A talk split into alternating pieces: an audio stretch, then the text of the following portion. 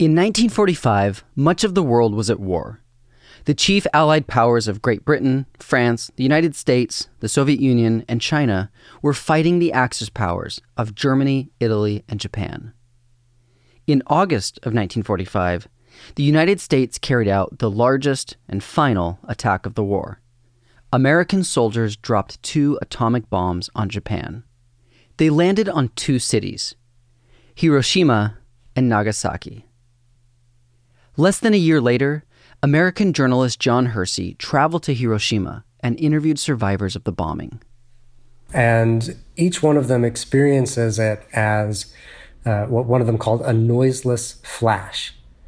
Right? That they would have uh, suddenly experienced incredibly bright light um, and often complete silence. Um, which is a kind of a sound vacuum that would have resulted from um, from the bomb's explosion um, and only then followed by uh, incredible noise, incredible heat, uh, and fire, um, the extent of which would have varied depending on how close they were. My name's Chris Capozzola. I'm a professor of history at MIT. When the United States dropped these bombs on Japan, they ended World War II. The Allied powers won the war. The bombs ended years of fighting and brought a period of peace to the world. This peace narrative told only one side of the story the side of the Allied forces and their families waiting at home. But there was another side to the story. This new weapon was extremely powerful and destructive, and the world had not fully realized its implications. With multiple countries developing nuclear weapons of their own, the world needed to see the other side of the story, and John Hersey aimed to tell it. In his article titled Hiroshima, originally published in a 1946 issue of the New Yorker magazine, Hersey shared the personal stories of six civilians who survived the bombing. They're all uh, doctors, clergy, women. Uh, they're not people who played any role in the dropping of the bomb.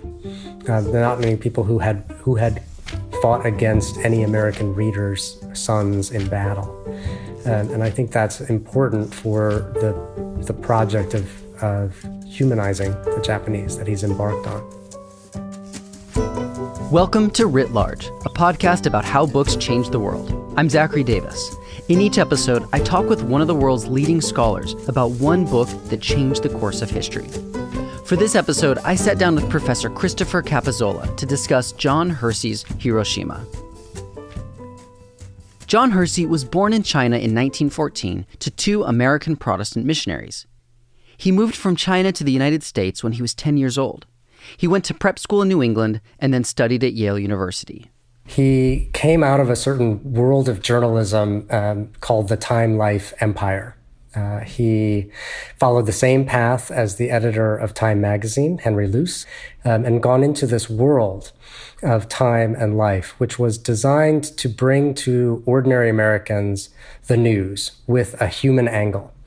Um, time did it through storytelling, life did it through images. Um, and that's the world that Hersey was writing in um, even before World War II.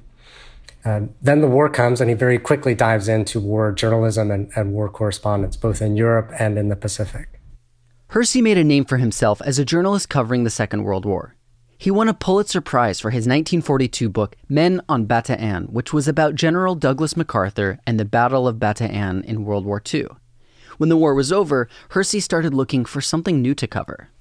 And he convinces um, the magazine editors at the New Yorker uh, to send him to Japan. How do his ideas um, of writing this work in, in a particular way come about?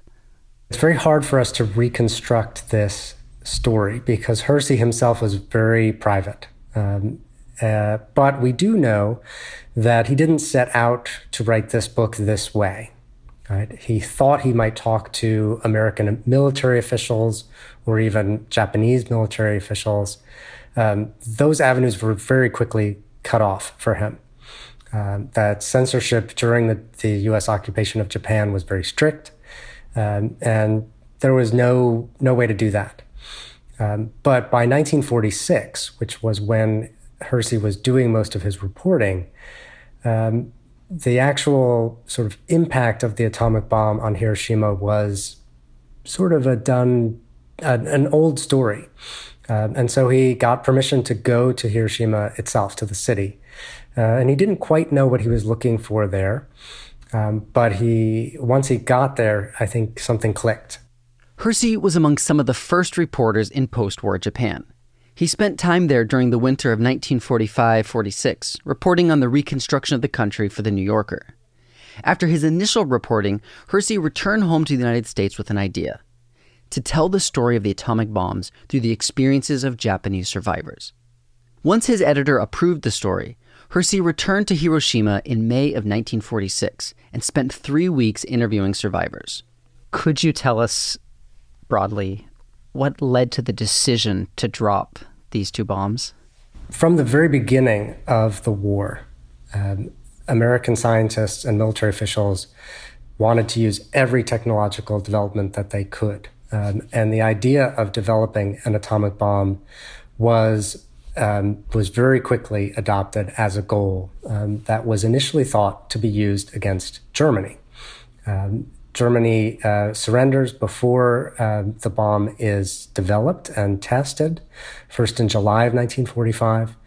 Um, and by that point, um, the the logic of bringing the bomb to use and using it against Japan is unstoppable. Um, so it's tested in mid July 1945 um, in New Mexico, uh, and then dropped first on August 6th in Hiroshima, uh, and then a second bomb on August 9th, 1945, in Nagasaki. Um, there was, as many historians will say, no one moment um, at which America decided to drop the bomb.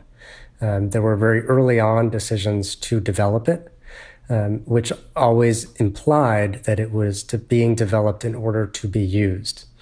Um, but as soon as it was used, um, it generated a new conversation that was political, moral, ethical, and religious um, about what what it meant that it had been used. Uh, and that's the conversation that Hersey is participating in a year afterward. And so, were the justifications, for example, the ones that I heard all growing up and continue to hear, that the Japanese army would never have surrendered and that, you know, millions more lives would have been lost. Was that story told through the newspaper, through press releases, you know, by the American government, by media supporters? That story was told, um, not in August of 1945, um, when, of course, its its use was a complete surprise to the world. Uh, but that story develops very quickly, um, and in some ways, there's a counter narrative um, that develops against um, even Hersey's book Hiroshima, developed in large part um, by Henry Stimson, who had been Secretary of War during the Second World War um, and played a key role in the dropping of the atomic bomb. And Hersey gives all the arguments that we are now familiar with that it brought the war to a faster end, uh, that it prevented a land invasion of Japan. Those counterfactuals may or may not be true. We'll never know. Um, but we do know that that story develops at the same time that another conversation is going on about what does it mean for America that we have developed and used this bomb. And could you help us understand the history or the context of attacking civilians in warfare? It is certainly the case that there were norms against targeting civilians in the laws of war, um, which were not uniformly adhered to, um, and were not uniformly thought to be applicable in non Western contexts. So, in European wars of colonialism, in US wars of native dispossession, um, the, the assault on civilian populations was quite regularly practiced. Um, so, in some ways, the, the first and then, of course, the, more particularly the Second World War brings to the West um, practices that it had been already been undertaking um, in other contexts. But aerial warfare and aerial bombardment, of course, then make this even more devastating. Um, and that, for many people, brings levels of terror um, that uh, that actually sort of um, amplify the destructiveness of war. And so um, they tested the first operational atomic bomb in New Mexico in July of 1945. And the military and government officials who witnessed this still thought it was appropriate to drop this on a human city. Yes, there was some hesitation among some of the atomic scientists at Los Alamos um, who uh, advocated to indirectly, um, eventually, uh, to the new president, uh, Harry Truman, um, to suggest that perhaps the Japanese could be warned about the bomb or that it would be, uh, it could be dropped in some sort of in the middle of nowhere, essentially, uh, to demonstrate its force. Um, and that decision was, or that that proposal was never really taken seriously. Uh, and so I think it's uh, it was you know like I said it was it was built to be dropped.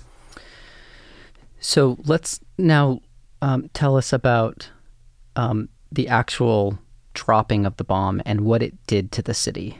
Our best understanding of what that was like comes from John Hersey himself.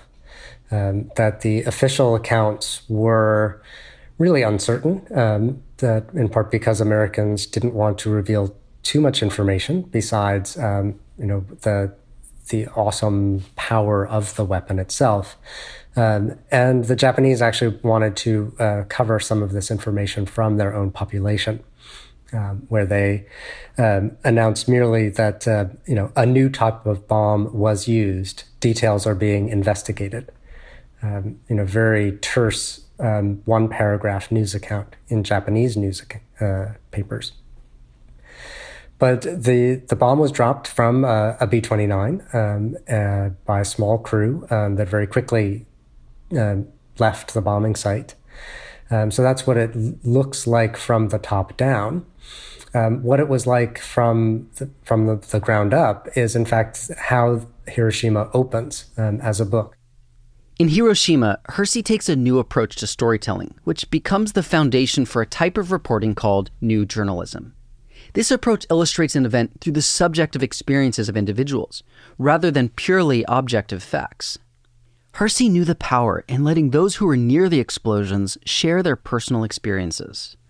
He doesn't, in his book, ever tell you how many people died. He never gives you a number. He tells you what happened to particular people, right, or in particular places. Of course, all of the people that Hersey interviewed were far enough from the, the bomb center um, that they survived. Um, you know, tens of thousands did not. Uh, and so in that sense, we, you know, we know their stories, um, but they, all of them um, reflected on the sound and the silence of it um, and also on the, the flash of light. So, although it's probably impossible to know for certain, what are the estimates of how many people died in uh, from the immediate bombing? The most accurate estimates that we have actually come from the U.S. government um, in the accounting that they did based on wartime population and um, sort of hospital counts in the immediate aftermath of, of the war uh, that imagined about eight or that estimated about 80,000 people were killed um, in the immediate uh, dropping of the bomb. The harder number to calculate is, is the lifetime impact of exposure to radiation um, and so on, um, which we certainly know, you know, lasted for, for years and decades, in fact, among some of the people that Hersey interviewed. Uh, and we know from that that people within uh, about a half a mile um, of the epicenter of the bomb. Um, many of them would have died instantly um, through the intense heat of the explosion itself. They would have, in fact, maybe not even perceived uh, the explosion. They would have died so quickly. Um, beyond that, um, the thousands of others would have died through through the heat, through burning he gives an example, a very evocative one, of, of a man who was wearing suspenders, right? Um, and, you know, is scarred um, more intensely where less intensely where the suspenders were. These kinds of stories help us imagine the physical trauma um, of of the bombing. So let's let's now learn more about Hersey's work. So was this originally a magazine project? Yes. So the book actually starts um, as an, a magazine assignment um, to find, in some ways, a kind of a a human story of the dropping of the bomb. Um, and Hersey's account, um, as he writes it up, is it comes in longer than anyone expected. Um, it comes in at, at about 30,000 words, um, which is a lot longer than a magazine article. Uh, but Hersey really wanted to tell these six contrasting stories and to follow them through to a full year after the dropping of the bomb. Right? And he finds through contacts six individuals, uh, four men and, and two women. Um, two are doctors. Uh, two of the men, uh, two of the men are ministers. One um, is a Methodist minister of a Japanese person who's a Methodist minister. The other is a German exile um, living in Japan during the war. Um, and two women. One is an older woman, um, and one is a, a, young woman who works in a in a military factory. Hersey does not speak Japanese, um, so he's working with a translator um, for this entire project. And he sort of writes up this enormous uh, account, um, sends it to his editors, uh, you know, fully expecting for it to be rejected and thinking that he'll, well, maybe I'll publish it as a book instead. Um, and then, of course, um, you know, this is some, one of the most famous stories in New Yorker reader history, right? Uh, is that they published the article as an entire issue of the magazine um, in August of 1946, one year after the dropping of the bomb. Um, and that too was kept secret um, from the reading public. Um, and so only a handful of people actually knew that this was going to be published in this way. Uh, if you pick up the cover of the magazine, which you can um, find online, it's a it's a drawing of a picnic. Um, it seems like a pleasant summer undertaking, um, but um, then you open it up and you realize um, what what's inside. And what what was it like for the New Yorker readers? Uh, what kind of effect did this have on on the public and you know, it, kind of the immediate uh, national reaction to it? Um, it was an immediate sensation. Um, it was, um, you know, by some measures, still the, the most sought after um, New Yorker magazine ever, um, and was very quickly sort of shared in other formats, um, read over the radio to national audiences in its entirety, and very quickly turned into a book. Can you tell us a little bit more about you know these people and their and their stories and how Hersey writes about them? What Hersey does is he sort of tracks in this incredibly matter of fact, deadpan style what they did, um, and Hersey himself is not present in the book. Um, he is playing the role of the um, objective reporter, which at a time just a year after this was our enemy, is in fact not an objective thing to do at all. Um, but by writing in that objective journalistic style, um, by focusing on the little detail, um, you know, so one of the the young woman he follows, Miss Sasaki, uh, is, you know, her foot is broken um, on at the moment of the bombing when a bookshelf falls on her ankle. Um, and and Hersey uses a detail like that to make you think about, um, you know, what kind of a world do we live in um, that we treasure knowledge and destroy it at the same time. Um, those kinds of details, brief details about weather, about which street someone took, uh, and that's key, I think, to getting American readers to stop reading this like the war propaganda that they've been reading for the last five years and start reading it like something else. Um, and I think that's the most important thing that Hersey does was in choosing not so much who to write about. Um, you know, they're six almost um, random people, but how to write about them.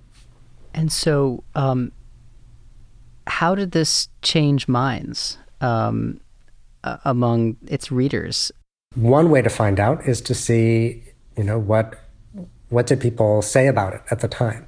Um, that the New Yorker received hundreds of letters from readers, um, and a historian Paul Boyer has gone through those letters um, at the New Yorker archives.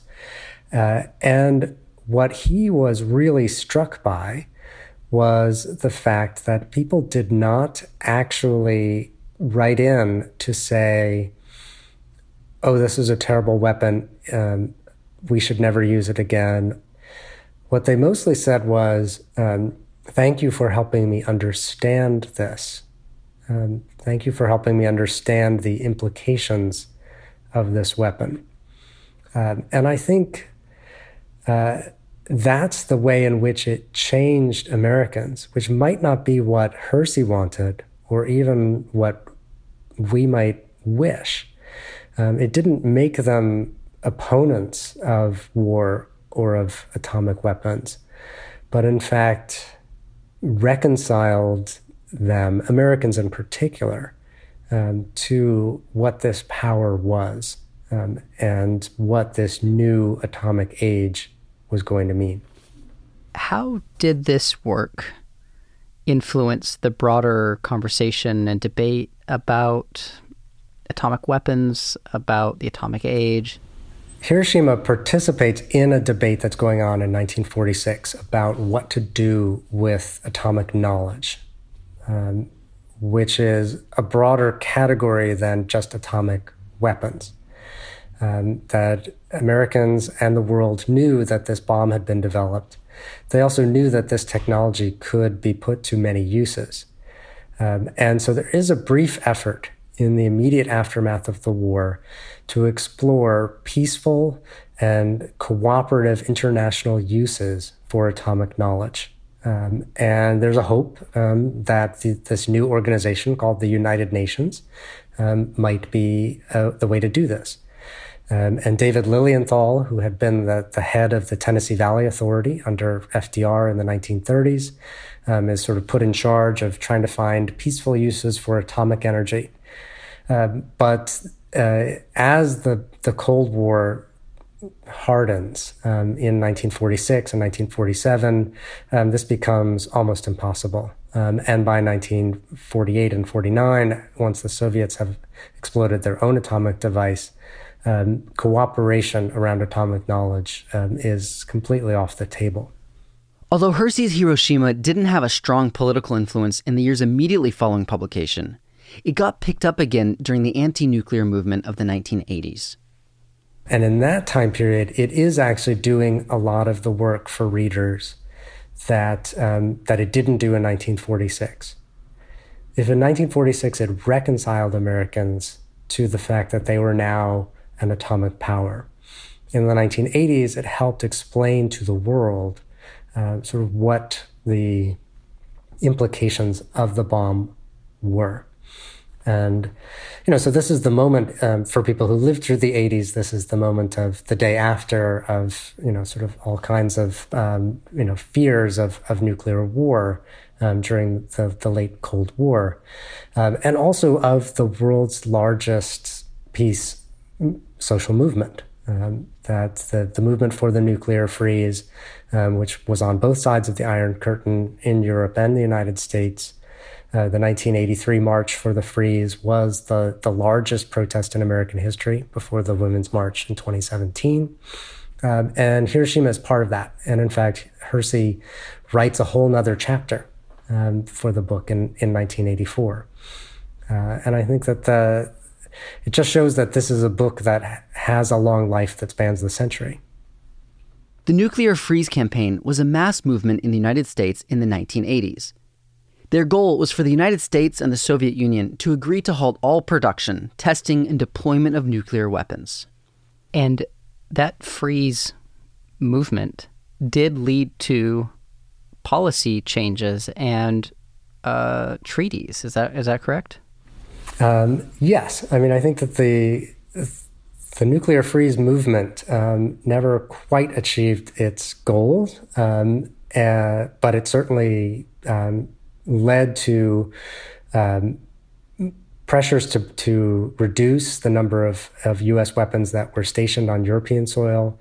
Um, and President Reagan took inspiration from it, um, partly from its content, but partly also to block its momentum, um, to begin sort of greater dialogue um, with his Soviet counterparts, eventually with Mikhail Gorbachev, um, that led to nuclear agreements um, that proved enduring until our current administration is there still a recognizable international peace movement that, that tracks some of its heritage to the, the nuclear arms race and, and the battle against it? Um, absolutely. Um, and some of that effort continued around nuclear, uh, not only nuclear weapons, but also nuclear power, particularly in the wake of the, the explosions at Chernobyl, um, but also went into uh, other forms of, of of weapons such as landmines, chemical weapons, and biological weapons, and that are really sort of seeking to kind of keep these questions of, of warfare and technology on the table. Um, and I think uh, is also concerned for today very much about what would be the implications of, of you know, sort of non-human warfare, right? Um, you know, of sort of un, unmanned aerial vehicles or drones, other kinds of technologies that may be developed without the kind of consideration of the implications of use, as was also the case in 1945. I think that we have no guarantees um, that norms um, against their use will will persist um, unless we, as as a people, um, and not just from one country but from all of them, uh, continue to affirm um, that their use is beyond the norm. Um, and particularly at a time uh, in the United States and other countries where norms of lawful behavior are corroding. Um, and I think that, um, you know, whether we owe it to the people who survived Hiroshima, um, the people who um, you know who lived through World War II more generally, um, or the people you know who marched in 1983. Um, you know, we need to sort of be more clear about that now because uh, it could all happen really quite quickly. And once those norms, uh, if if norms around nuclear use failed, then there's no solution. I wonder if you could comment now on how did this work affect journalism more broadly as a field and and you know what influences do you see among journalists today hersey influenced a, a generation of, of journalists who i think understood that a, a human story was the way into an enormous um, phenomenon. You find it in a lot of World War II coverage. Um, the accounts of Ernie Pyle, who wrote about the Second World War, you know, following one soldier, following one town, one community, um, was a way to humanize a, a global conflict. Um, and that persists. Um, and we now almost take that for granted. Um, whereas for readers in the 1940s, this was somewhat new. Um, but I think we are, in some ways, still waiting for um, you know, for someone to write, um, you know, a book like Hiroshima about the people who are on the on the other end of American drone strikes, um, of of American war efforts in, in the 21st century. Imagine you're at a you're at a cocktail party and some graduate student comes up to you and says, "Professor, how, how did Hiroshima change the world?" how do you respond to, to her in, in one or two sentences? John Hersey took the atomic bomb, which we knew only from 30,000 feet, as the image of the mushroom cloud that Americans dropped on a place that was only a name, and turned it into a real place with real people who were not so different from us. And by doing that, forces us as readers to think about the implications of the development and use of atomic weapons. I would end, I guess, with um, with one of the quotes that's on the on the, the cover of the sort of tattered paperback copy that I have, um, which is from one of the first reviews that the, the book received in a magazine called the Saturday Review, um, which said, "Everyone who can read should read this," um, and I endorse that um, fully. Writ Large is produced by Galen Beebe, Jack Pombriant, and me, Zachary Davis. We get help from Liza French. Our theme song is by Ian Koss, and our branding is by Dan Pecci. We're a member of LitHub Radio. Writ Large is a Lyceum original production. Join our discussion room in the Lyceum app to share your thoughts and hear what other listeners are saying. You can also find us on our website, writlarge.fm. There, you'll find transcripts, links to the books we discussed, and more information about today's guest. Thanks for listening. See you next time.